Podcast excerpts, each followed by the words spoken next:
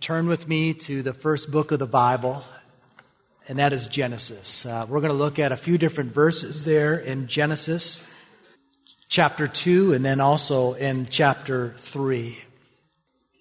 I wonder if you've ever been offered a gift and never really opened it or utilized it.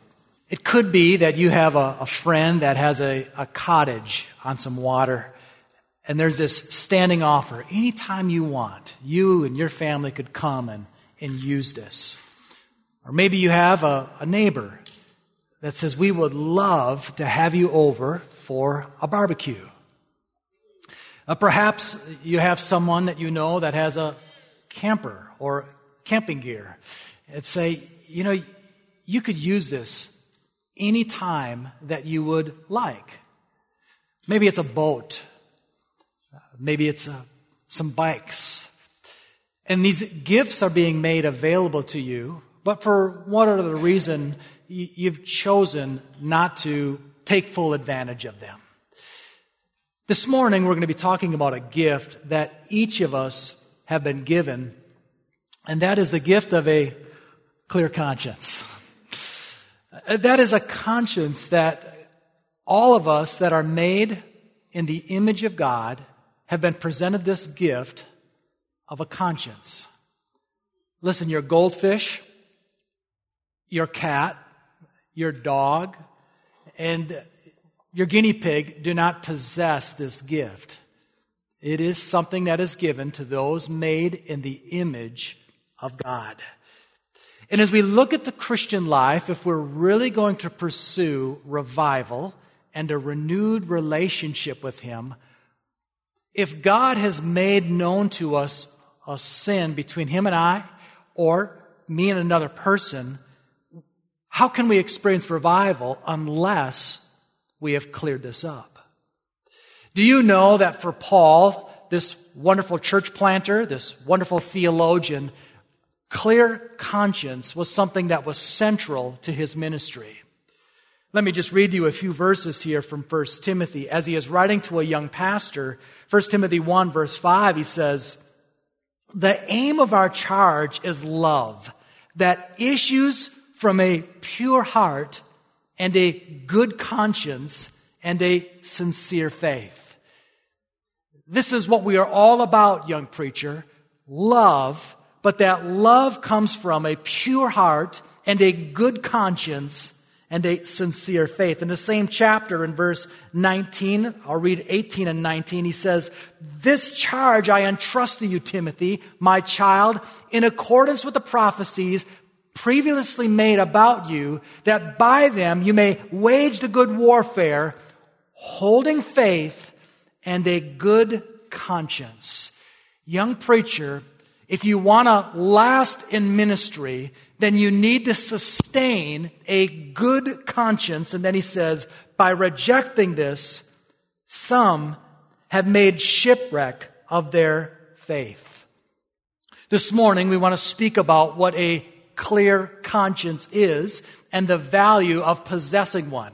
Hopefully, when you came in today, you received a handout that not only includes an outline of the message, but you'll see that there's actually a brochure there produced by Life Action Ministries that gives us a more well-rounded view of how to attain this clear conscience. And I just want to equip you as much as I can. And I would remind you that during this summer series, that the Sunday morning message really serves as an appetizer. And that the main course follows throughout the daily work that you will be doing. And then I think on day five, this meal culminates in a dessert where you systematically apply the teachings from Sunday morning and, uh, and throughout the week. You know, just in May, I was thinking of this mission trip that Elijah and, and Gary and I went on to Senegal. There on Neamoun Island, where it's our goal to, Lord willing, see a church planted next September, September of 2023. And while we were there, I think it was the first day. We were at the chief's home, Chief Boniface's home, and, and we were there, the three of us, as well as a, a couple of missionaries, a pastor from an area island, and a translator. And as we were seated there, uh, Chief Boniface's wife and daughter brought some food out. And I can remember a platter of, of oysters. I can remember a platter of fish. It wasn't long, and we were presented with some spoons because we were Americans. They didn't think we wanted to eat with our hands. And so I grabbed my spoon, and my son Elijah said, uh, Dad, I'm not planning on using this spoon. I've been waiting my whole life to be able to eat, eat with my hands. And, and uh, you know, these are my kind of people here. And so we sat down and we ate, and, and I thought, man, I am satisfied. That was a magnificent meal. And I anticipated that we would all get up and we would go out and start sharing the gospel, do ministry, and there was a delay. And so I eventually said to the guys, I said, Hey, we ready to go? And they said, No, we're, we're waiting for our food to come. I said, We just ate. They said, That was the appetizer. And sure enough, in, a, in a minute, few minutes later, a big platter of rice and more fish and more vegetables came. And that followed that was dessert like fruit and then sweet tea. Their, their style of sweet tea is like in a shot glass half full of sugar. It was a full course meal. So my aim on Sunday mornings this summer is hopefully provide with you a, a very full appetizer. But what we're asking you to do is to take this book called Seeking Him that I'll lead out and teaching on clear conscience today. But over the next five days, you will just unpack what that teaching is like in your personal life and then systematically apply it near the end of the week and then discuss it in your small groups and in your Bible study. Well, let's first consider, as we think about conscience, let's talk about conscience defined. If we did a little word study on what the word conscience means, we would see that the word con means with, the word science means knowledge. So it means with knowledge. That is, God being part of made in the image of God, all of us have this knowledge of what right and wrong is.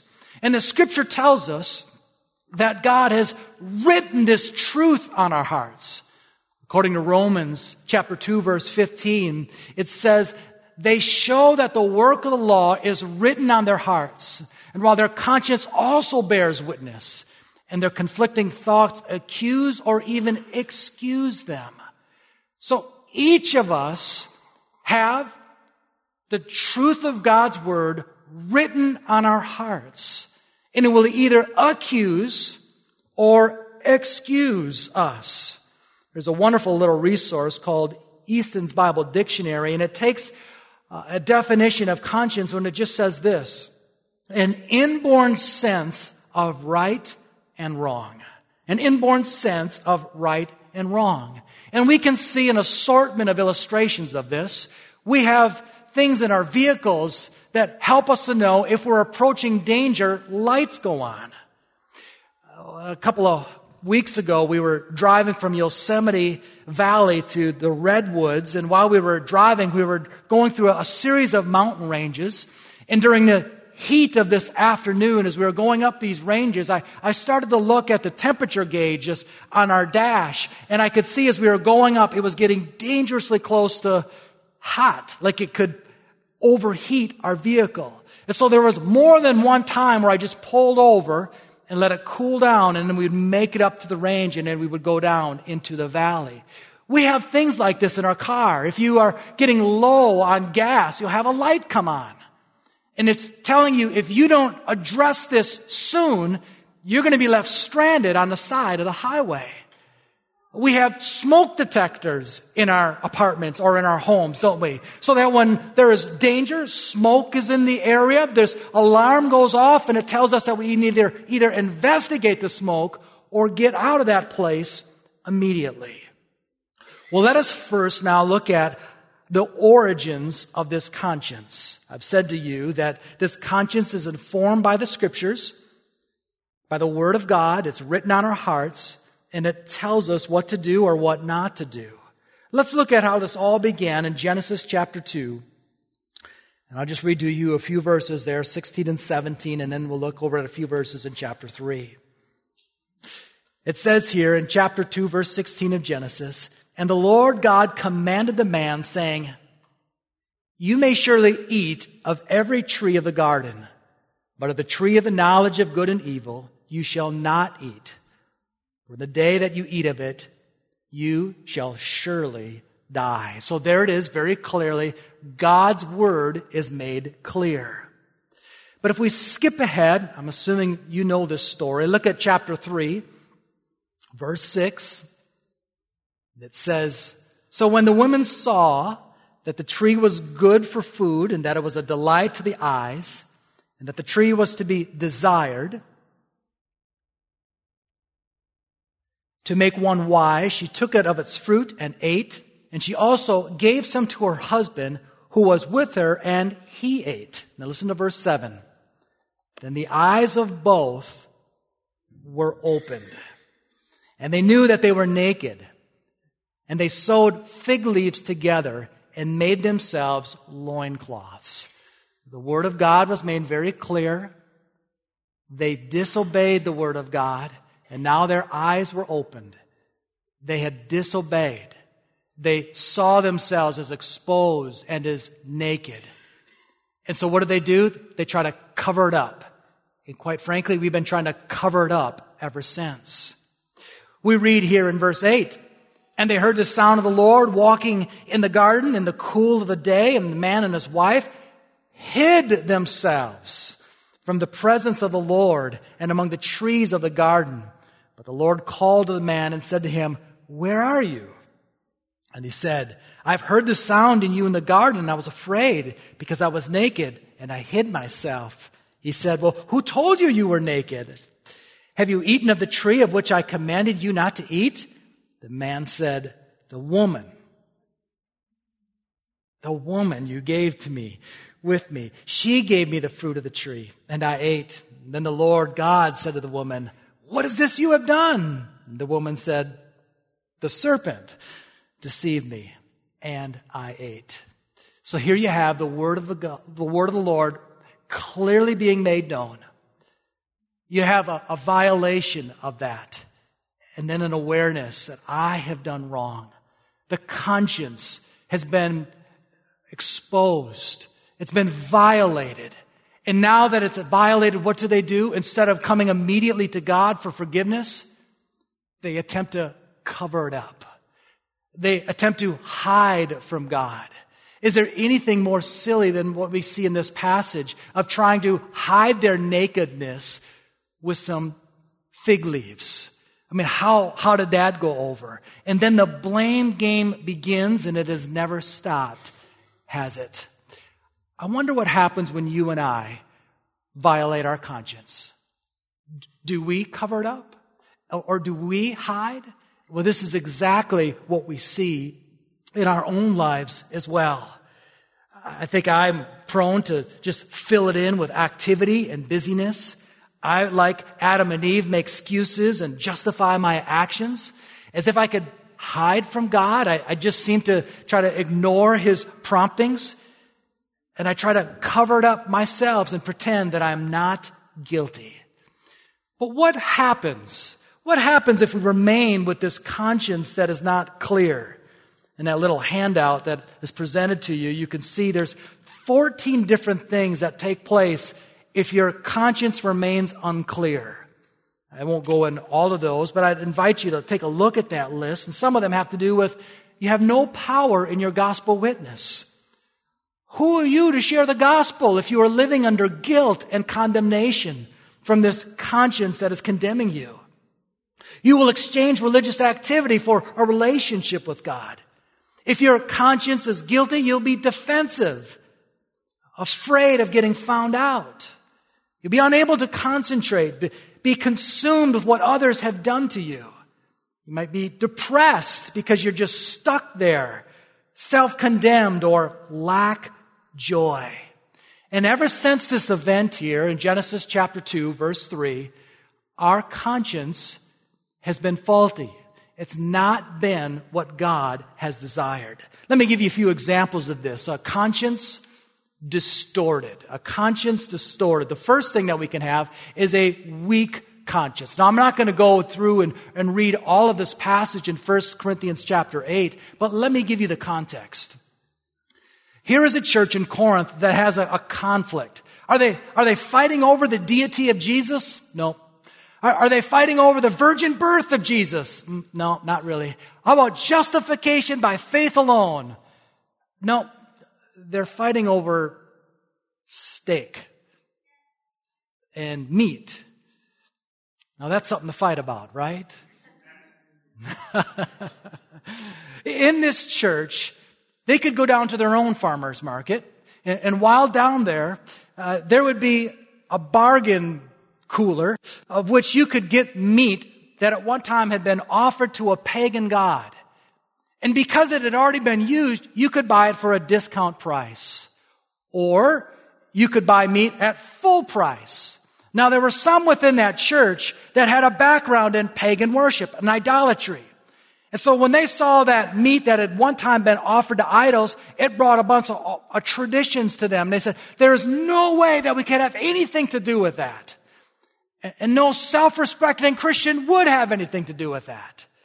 But then there were others within the church without that background. They said, have you seen the inflation rates?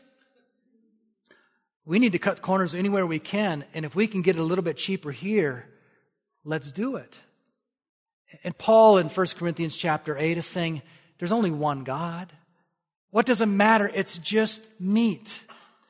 But within that church, he would say this, not all possess this knowledge, 1 Corinthians chapter 8 verse 7, but some through former association with idols eat food as really offered to an idol.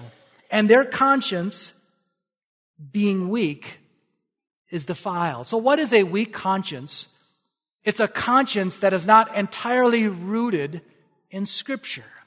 There were some there in the church there of Corinth that a part of their history was saying, there's no way I could participate and eat those steaks if it had been one time offered to an idol. Paul is saying they have a weak conscience because their conscience is not entirely rooted in scripture. It's tradition. Oh, Baptist, aren't you grateful that we're not like those Corinthians? Whew. I'm glad we get to separate ourselves from people like that. And the reality is, we're just like them, aren't we? We don't argue over steaks, although we probably would. We'll argue over what you wear to church, the style of music, the instruments that we are used or don't use, the Bible that's preached from, the activities on the church calendar, or elements within the worship service. And we can have a weak conscience. A conscience is not, not entirely rooted in the scriptures. Let me offer another way that our conscience is distorted that the Bible speaks about. It is a seared, a seared conscience. Let me just read to you 1 Timothy 4 verses 1 through 2. Paul said, Now the Spirit expressly says that in later times some will depart from the faith by devoting themselves to deceitful spirits and teachings of demons. Listen to this. Through the sincerity of liars whose conscience are seared. What does it mean to have something seared? Speaking of a steak, one might sear or cauterize there or burn that that steak. But we often think of it in branding an, an animal. And when an animal's hide like that is burned, what happens? The skin around it becomes insensitive. And so you could puncture, you could try to hurt, but it's insensitive. There's enough pain that's been introduced to that spot that it is no longer responsive. And you know what? Our conscience can be the same way.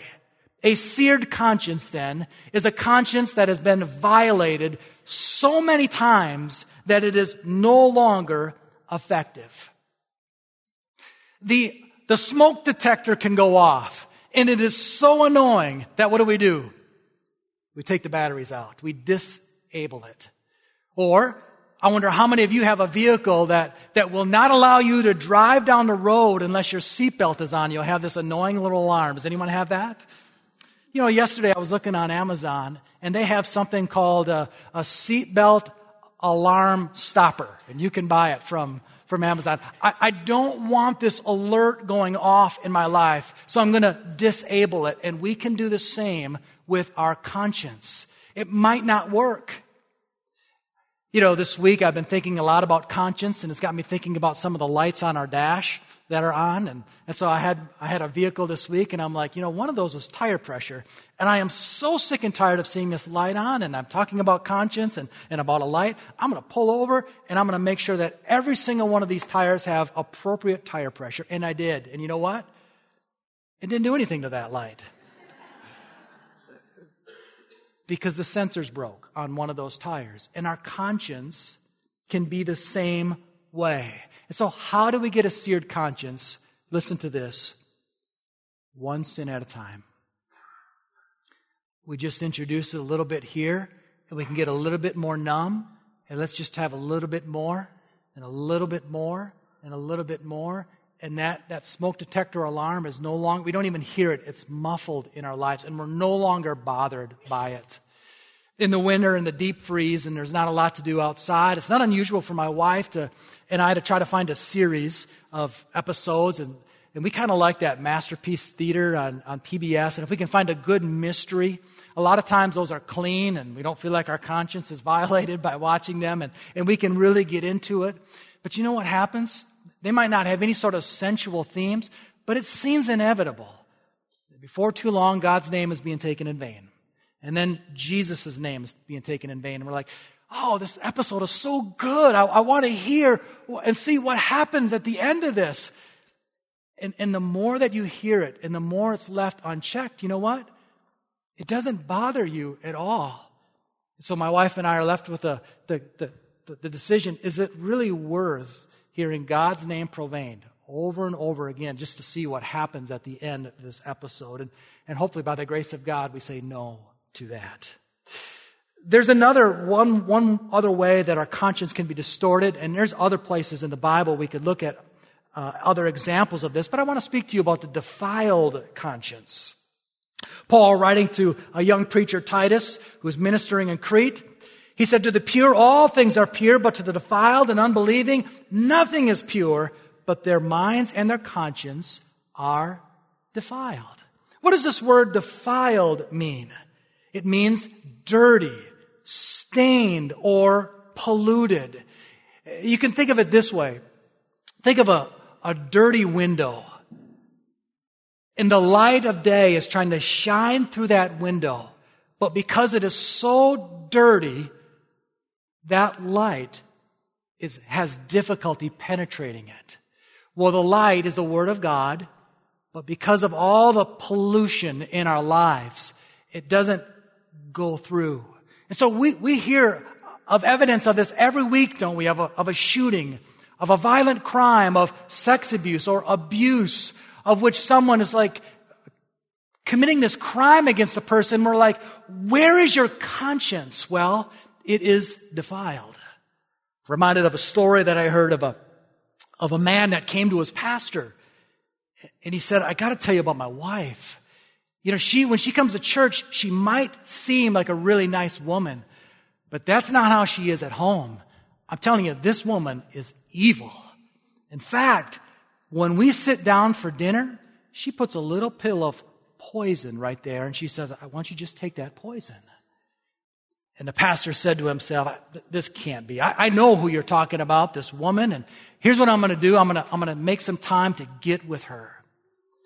So he makes an appointment and he spends an entire afternoon just asking questions, getting to know her, getting to know her heart.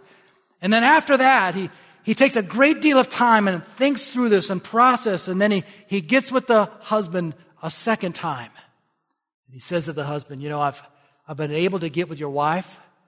I feel like I have a good understanding of how she is and who she is. And I got some advice for you. I think you should take the poison. Yeah, I mean, just take it real quick. It'll be all over. Because this woman has a defiled, a defiled conscience. That's not a true story, by the way. What is a conscience that is defiled? It is one that is so darkened that the light of God's word does not shine through. And at this moment, it's easy for us to say, well, consider our culture. Consider the world around us where right is wrong and wrong is right. And, and we have a hard time defining what a woman is. We have a hard time defining what a marriage is. We have a hard time defining what morality is. And it's tempting for us to say it's never been as worse as it is at this moment. But when you look at the scriptures, you see there's nothing new under the sun. I'm reminded of what Proverbs 30 verse 20 says. This is the way of an adulterous woman. It could easily say, this is the way of an adulterous man. But this is what it says. She eats and wipes her mouth and says, I've done nothing wrong. Think about that. There is a person that has violated a marriage covenant, violated potentially a marriage covenant in another person's family, and at the end of it says, I've done nothing wrong. That is a defiled conscience. In Jeremiah chapter 6 verse 15, the prophet said, are they ashamed of their detestable conduct? No, they have no shame at all. They do not even know how to blush. And so when we look at this, we see we not only need to have a clear conscience, but we need to have a conscience that is reset, where it is informed entirely by the Word of God. So let us finally then look at a clear conscience pursued. One has said that it is wise to think of conscience like a financial issue. That is, hopefully you do a monthly budget, and in your monthly budget you say, here are all the debts that I owe. Here's a description of them, and here's the amount. And we make a list, and one by one we pay them.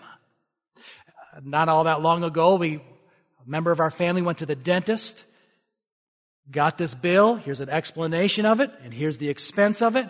And it hangs over my head even to this day. And I've tried to call. Uh, man, what kind of hours do those people keep anyway? Because every time I try to call, they're not open. But uh, I want to get this debt paid. And a clear conscience ought to drive us to say, I want to get this cleared. I want to get this, this debt, this sin cleared. I want to get it off the books. So when we sin against God and others, we ought to see that as a debt. So here's the lingering question for all of us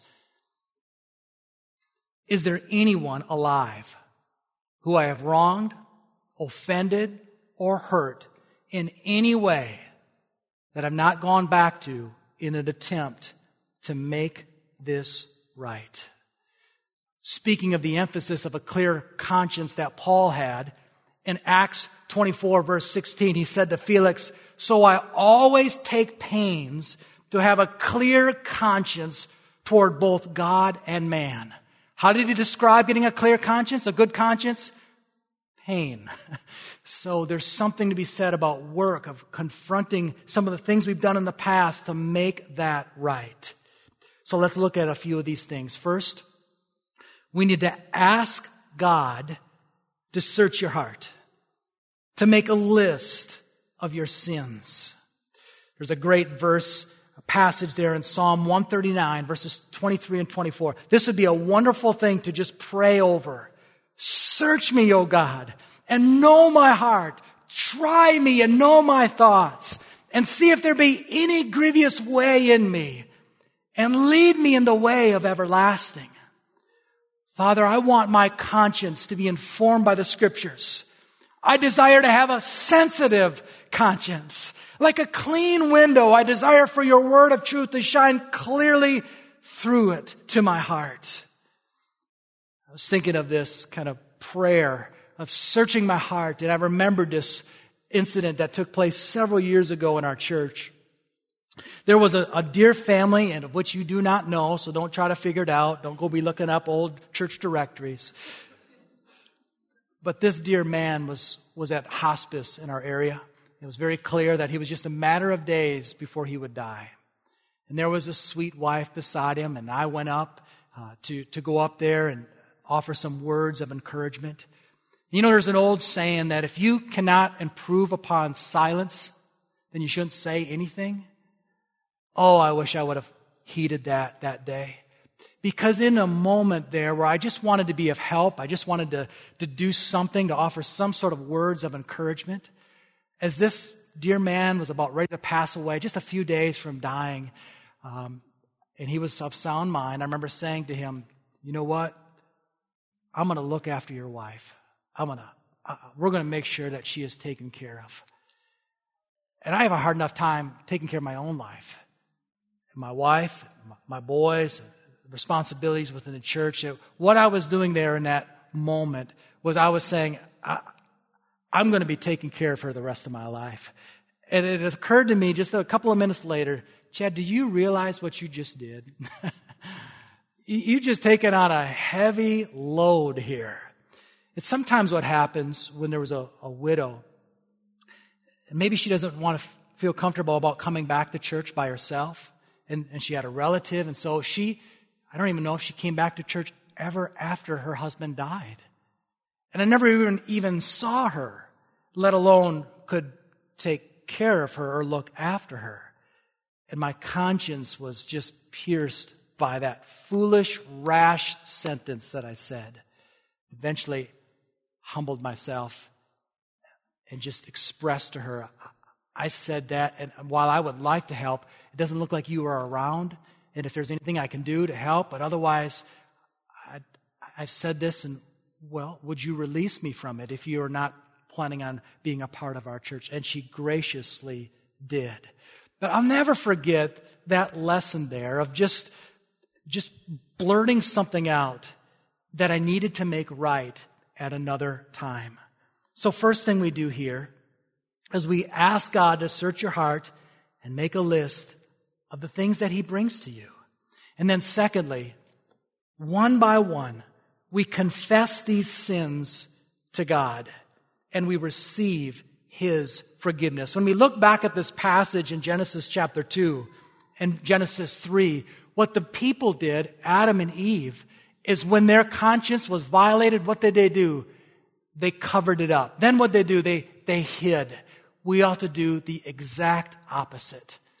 We ought to bring it to God.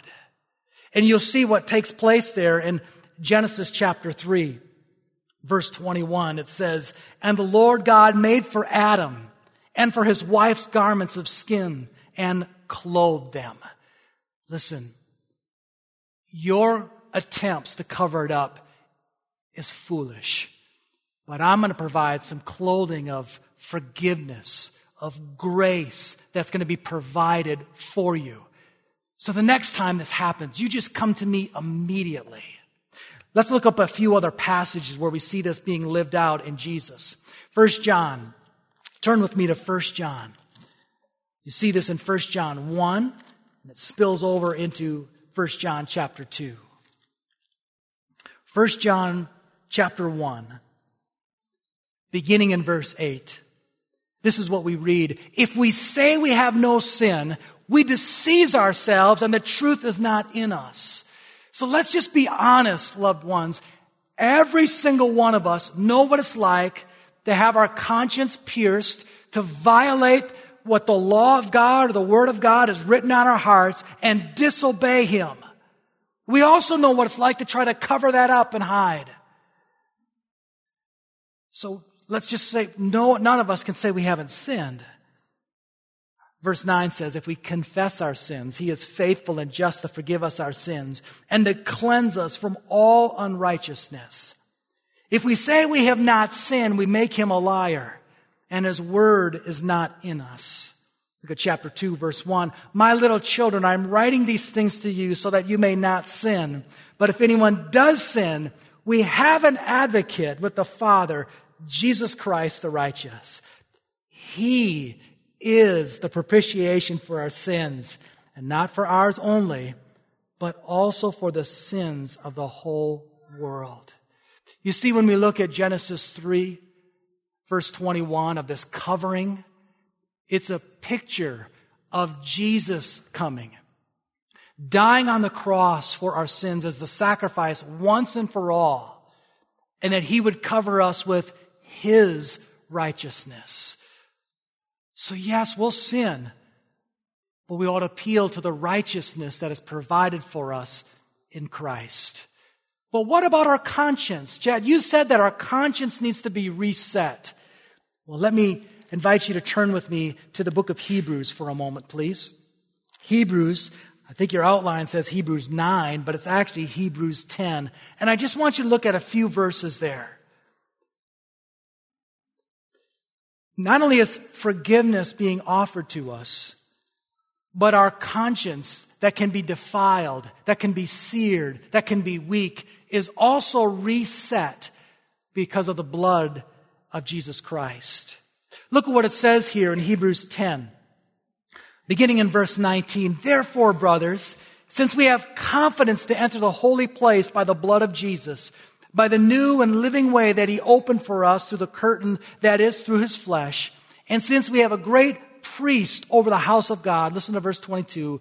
Let us draw near with a true heart and full assurance of faith with our hearts sprinkled clean from an evil conscience and our bodies are washed with pure water.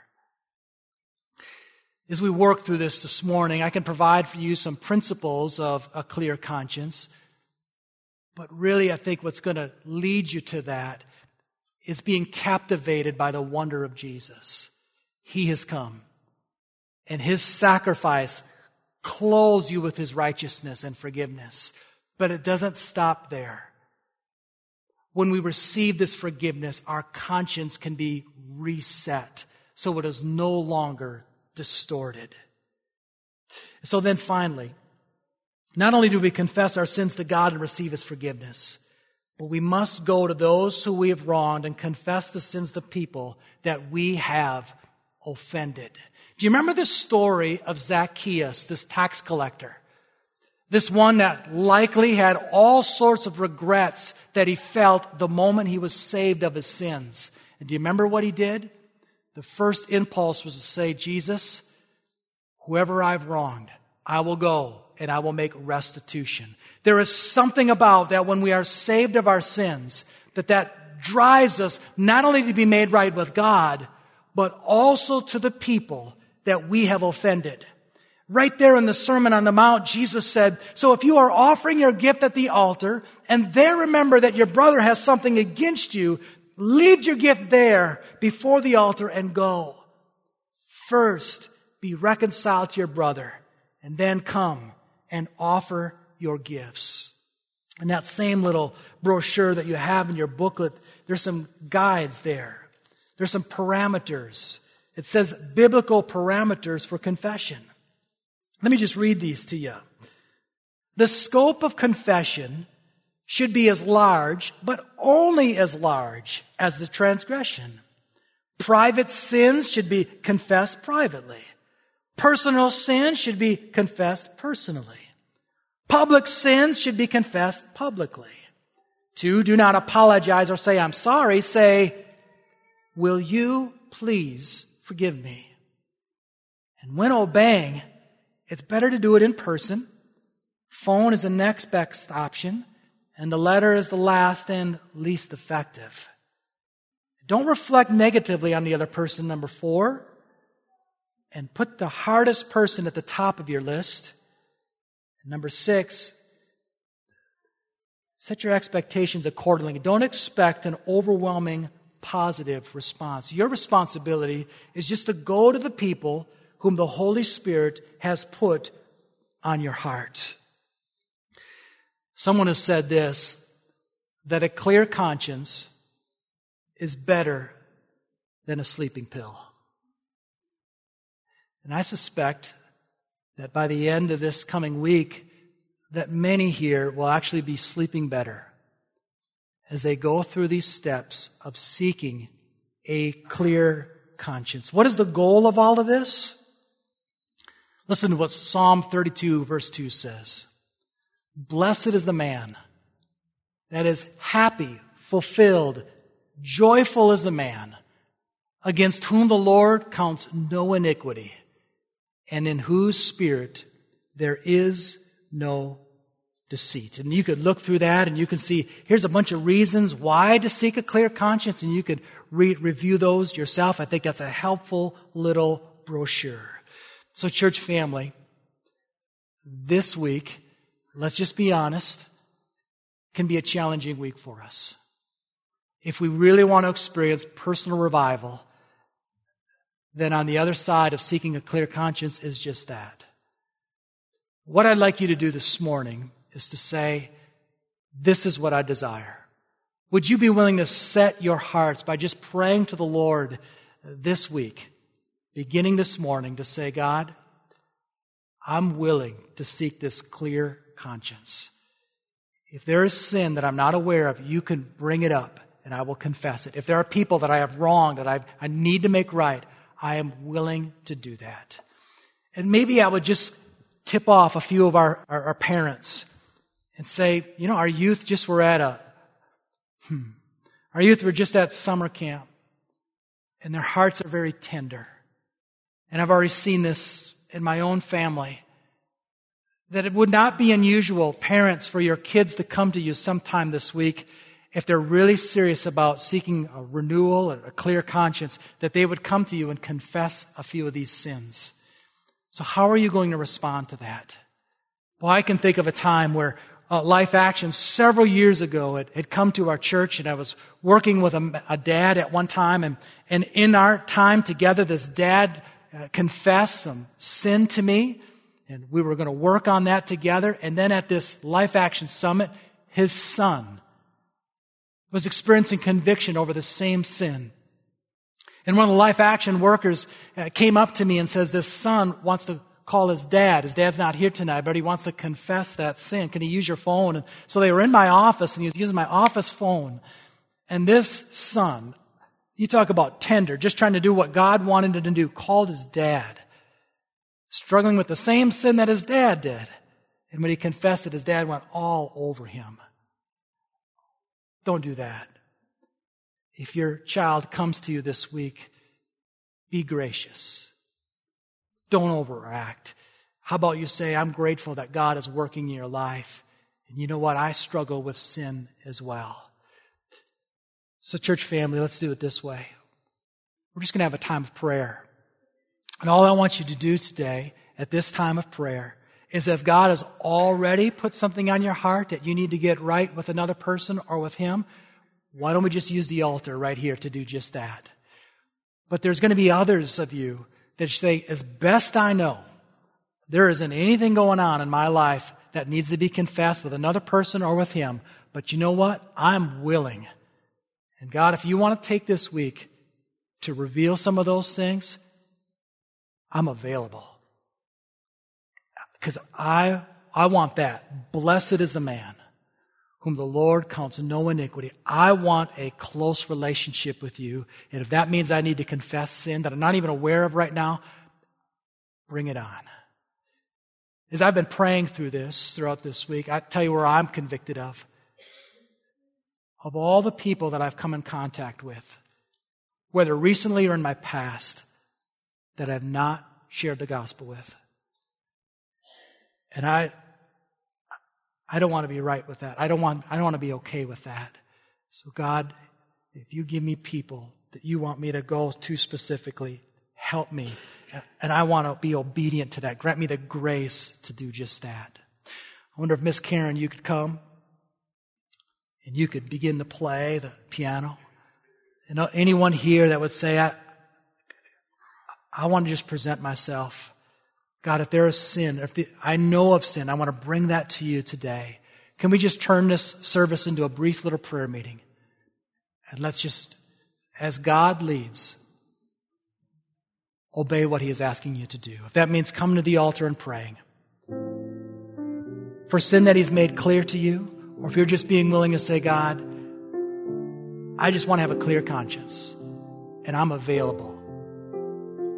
You reveal things to me and I will make it right. Let's do business with God right now.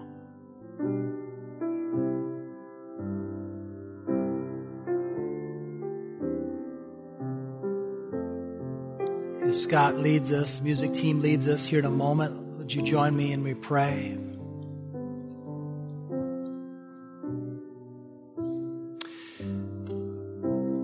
Father, as we think of the scriptures, we see a, a stern warning provided by Paul to Timothy to see the people in the church pursue a good conscience, a clear conscience that is informed by the scriptures and the Holy Spirit guiding and convicting. And that if we avoid that, if we allow our conscience to be distorted, our lives, our faith could be shipwrecked. So, Father, I pray that our conscience would drive us to confessing our sins. Missed opportunities, relationships that are severed, that need to be restored. We were silent when we should have spoken. We, we spoke when we should have been silent. Prayerlessness, grumbling, slandering, acting on lust, backbiting. Oh, help us not to hide. Help us not to cover this up. What we're seeing today is a provision has been made for us to bring this out into the light. Garments of righteousness have been provided for us through the death and resurrection of Jesus. So help us to grab a hold of that and then by your grace work through the list of people that we need to seek reconciliation with and, and say, I am sorry for what I have done. And may we experience through this, this joy, this blessed state of knowing that we are in a clear, open relationship with you. We pray this in Jesus' name. Amen.